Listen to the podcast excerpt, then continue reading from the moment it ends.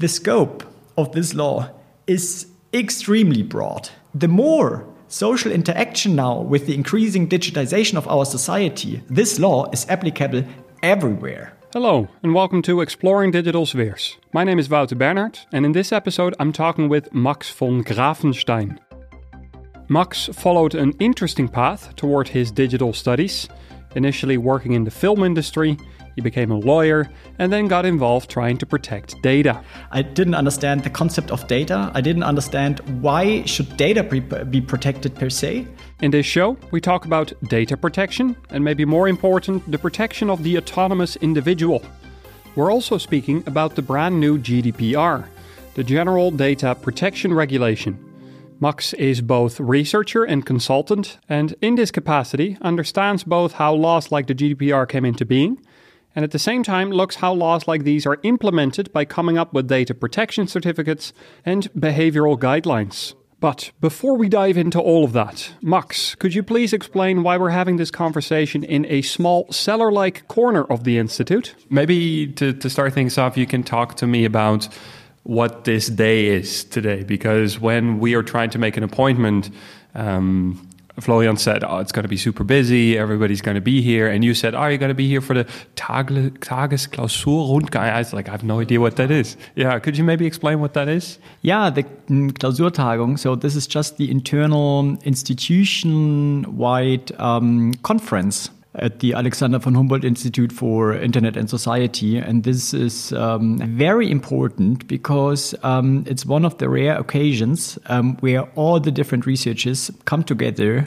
and actually hear what the others are doing. And since we say, hey, we are doing interdisciplinary research, it's never bad to hear what the others are actually doing. Um, maybe we can start by talking a bit about you and your research. Um, I was reading a little bit on the on the Innovation and Law website, and what I found interesting is um, you you might not have thought that you were going to be when you were a kid um, somebody who would be making objective normative scales in order to measure data protection risks. I cannot imagine how you, as a 12 year old, think like, yeah, that's that's something I will be focusing on. You know, how how did you eventually like? What is your path? How did you eventually came to do this? Mm, okay, so this was a quite a random path actually. So um, what I wanted to do always as a boy was to to build uh, things. So very hands on. So uh, I wanted wanted to build um, cars, and then I wanted to build. Um,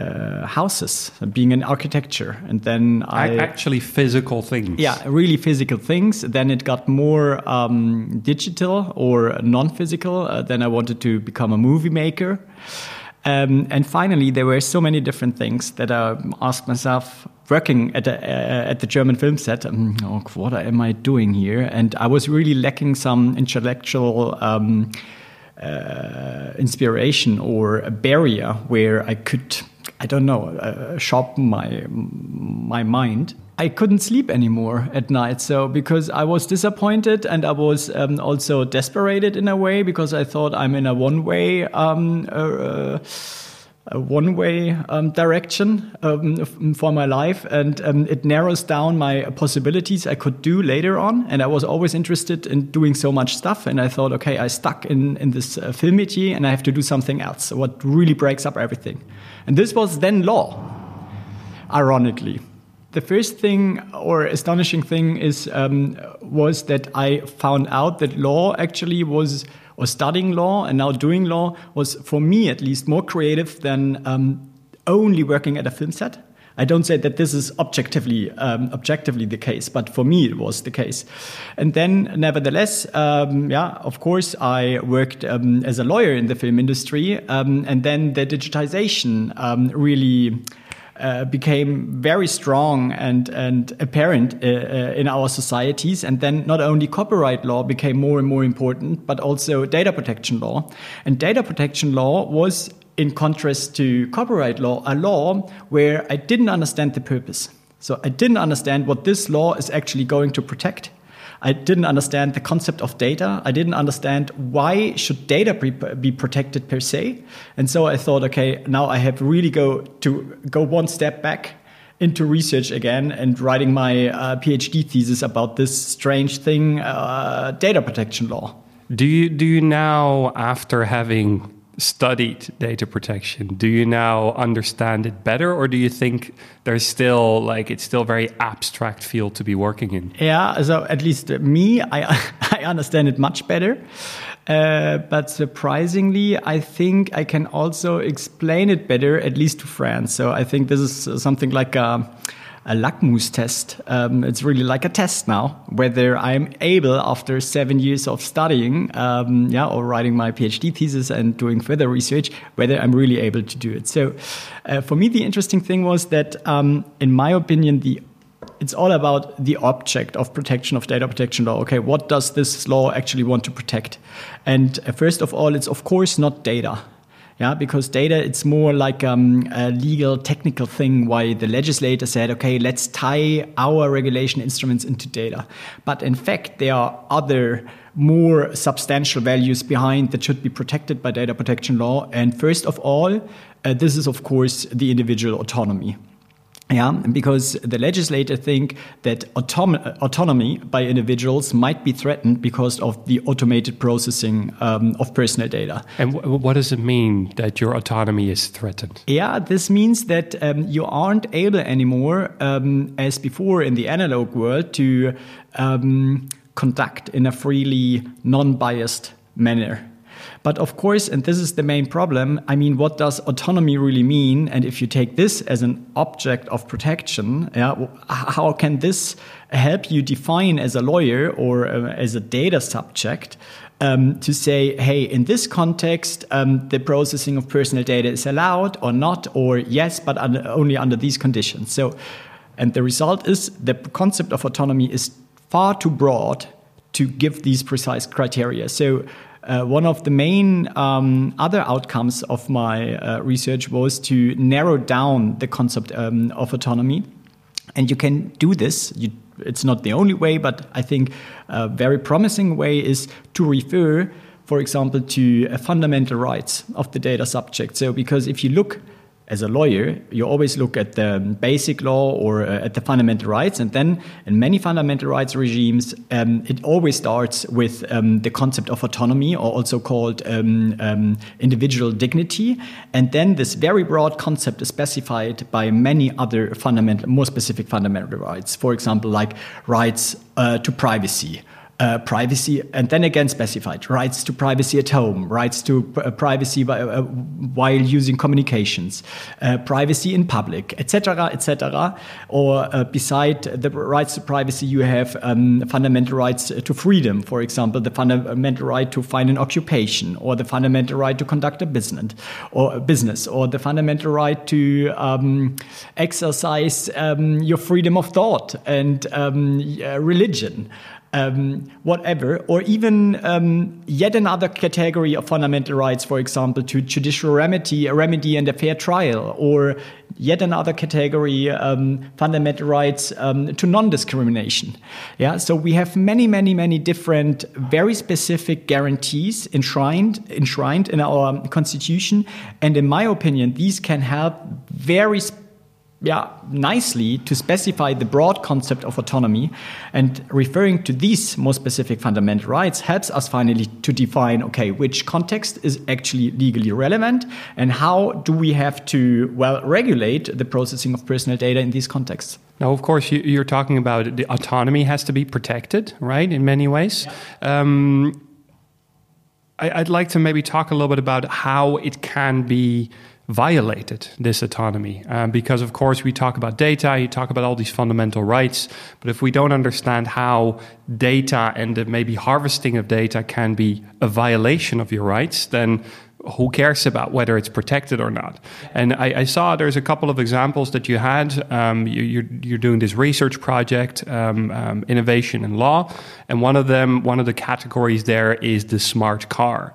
I would like to maybe start by what kind of data is actually collected by this smart car of you that might in some way infringe your your fundamental rights. Mm -hmm. So, I mean, if we go, if we take the example of smart cars, I would say, okay, this is a use case. And now we can ask, okay, and in which way might autonomy be um, yeah, violated or threatened just by the collection and processing of personal data, yeah, within or by smart cars? And this is where it starts because, of course, you could say it's also a conceptual question. Yeah, if you say, "Hey, it's um, there is already a violation of autonomy if somebody is not allowed to precisely decide on whether it reveals personal data or not, and for which purpose this data is processed." Yeah, then you you can immediately say, okay, this is already the violation of autonomy. But in my opinion, this is far too abstract and it's more about that you really um, uh, refer to um, these more specific guarantees, yeah, uh, provided for by the fundamental rights, for example, that you say, hey, you really have to look um, at where this data is collected. So is it at home? No, because it's in your car. However, your car can somehow be protected. Yeah, it's something um, something like a semi-public sphere. So this is one thing. And then the question is, and how is this data now uh, uh, now used? Um, for example, um, is this only used in order to uh, show you um, how to drive somewhere so that you can avoid um, a traffic jam. Yeah? Then there is no negative impact on you. But of course, if, if the same data is used in order to fine you because it is autom automatically tracked how, how, how, how quick you drive somewhere, for example, in a, in a speed limit um, zone, yeah? Um, and then you, uh, then you are fined, Then you can immediately see, hey, maybe there is some threat, yeah, for your right to a fair trial. If this data is used in a way where you cannot object, or where you cannot um, rectify the data, or where you cannot um, um explain the whole situation from another angle. However, what I want to say with this example is that it's really not about just disclosing data or not. Yeah, it's not as simple as that, but it's really about um, how the data is used and what rights or instruments the data subject or me as a driver of a smart car have um, in order to defend myself against an unfair treatment of the data. You already spoke a bit about the GDPR. Yeah. Um, uh, could you talk a little bit maybe about the the balance of power? Who gets to decide? what is law and what is not, and, and who, who benefits from making these laws. Because I can understand um, there, there is not a broad consensus about what kind of rights you actually have and how they should be um, yeah, implied. Could you maybe talk a little bit about, maybe start by explaining what the GDPR actually is? So, this is the acronym for um, the uh, EU General Data Protection Regulation. And this is the new law um, which, has come, which has become applicable 25th May uh, 2018. And it regulates the processing of personal data.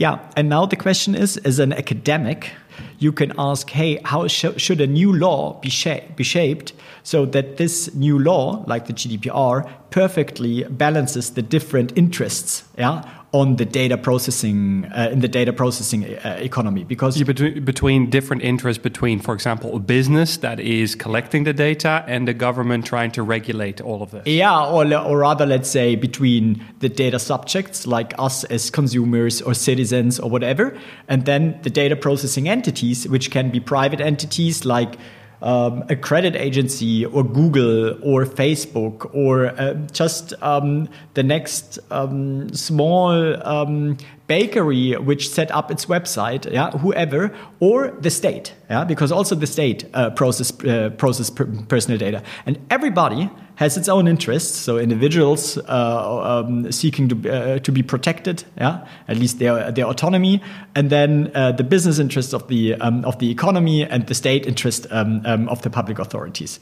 And this this law tried to balance all these different interests. Sounds like a nightmare. Well, actually, um, this is what each law has to go through through such an, a nightmare.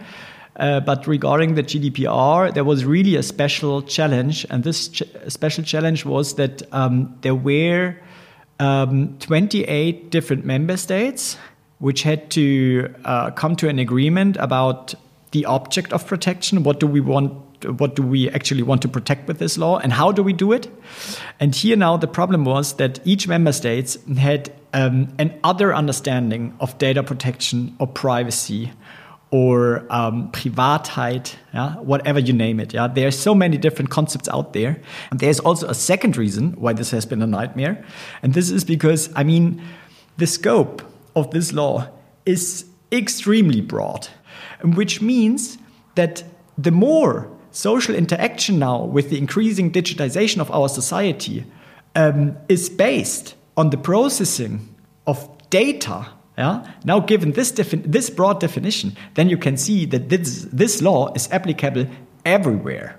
And, and you see this as a good thing? Well, um, yeah, yeah, that's very difficult to, to answer this question is it good or bad? So you can even uh, you could ask a little bit more precisely is this law functioning? Is it is it functioning? There i have to say well it could function if interpreted right. Um, but of course now all the conceptual confusion which was going on during the legislation process just continues now but now in the application phase. And now there is the switch yeah, a little bit. You you can make here the switch between being an academic who, yeah, who who asked the question, hey, how should should this law be shaped? And now you you could go into the application and ask as a as a lawyer, for example, okay, how should we interpret this law, and to make it applicable. Maybe as a last question, uh, so you, started this this project or this this website, this initiative called Innovation in Law. What is, what is your aim with this particular initiative? Yeah, this is a very nice question because this tackles an a, a little bit like the last piece of the picture we we were trying uh, trying to draw in this uh, podcast, uh, because. Um, it refers actually, it tries to address a problem which arises um, also because of the dig digitization.